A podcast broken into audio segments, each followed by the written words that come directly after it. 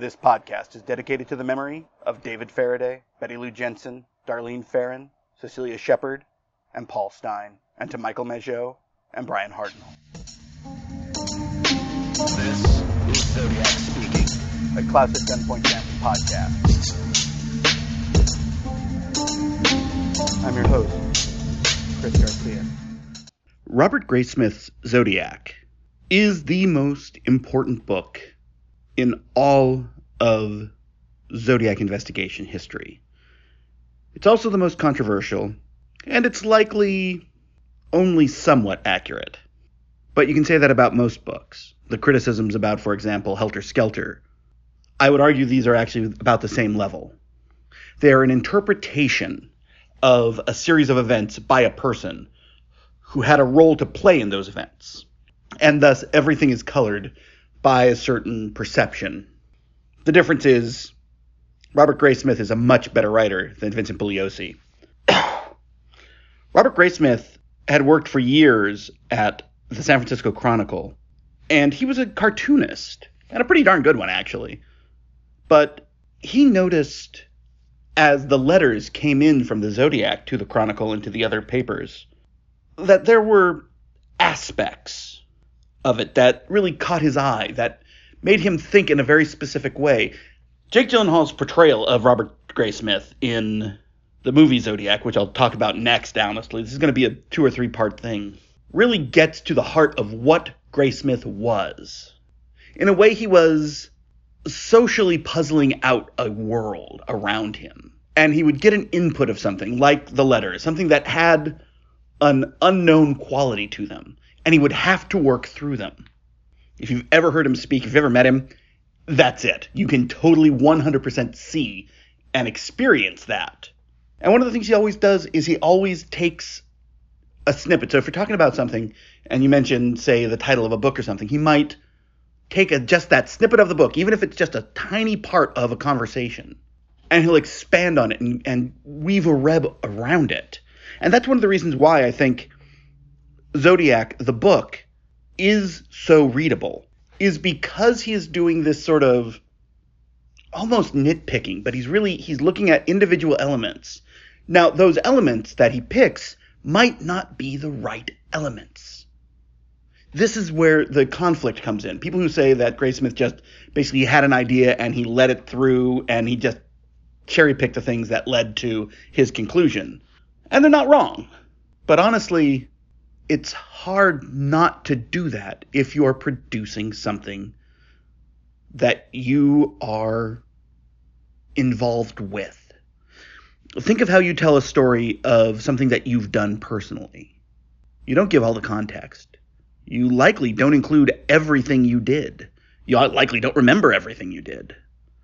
And you likely give importance to things that may not be important to anyone but you that sort of aspect to this entire thing becomes what's so important. It's one of the central pivots on which true crime rests. There is no way to be completely objective. And often it is through the subjectivity of your experience of a case of a anything that defines how the case proceeds out from your telling of the story. This actually relates very closely to something I've said about uh, film history. Uh, Karina Longworth in uh, you might remember this did an excellent series on fact checking the famous book Hollywood Babylon, which is a gossipy book by Kenneth Anger. But she was fact checking it as history. But he wasn't writing history. He was writing myth. And in the writing of myth, he is exposing his view of the mores and the values of the time. And Graysmith, in a way, is doing that here, but he is doing that with a criminal investigation. I honestly don't believe he had Arthur Lee Allen in mind when he started writing, like proving that Arthur Lee Allen was Zodiac, was not his goal with the book. I think he came to that after several dead ends, which he kind of chronicles. And what's interesting is since he had his own collection of evidences, some of which had been leaked to him, some of which he had gathered himself, including interviews, he was able to draw different conclusions than the cops had. And reading through Zodiac, it's fairly convincing that Arthur Lee Allen, though not initially named, was Zodiac. I don't know if that's true or not. I doubt it. I honestly think that Arthur Lee Allen is probably the best suspect we have, but I also don't think he did it. I'll talk more about that. The next series is going to be me talking about theory. That's going to be a tougher one for me personally because I always get lost in the weeds, just like Graysmith did at times. The way people in Zodiac are presented, Graysmith himself, Dave Toschi, all of them, is what I find more important than the actual working out of the case itself.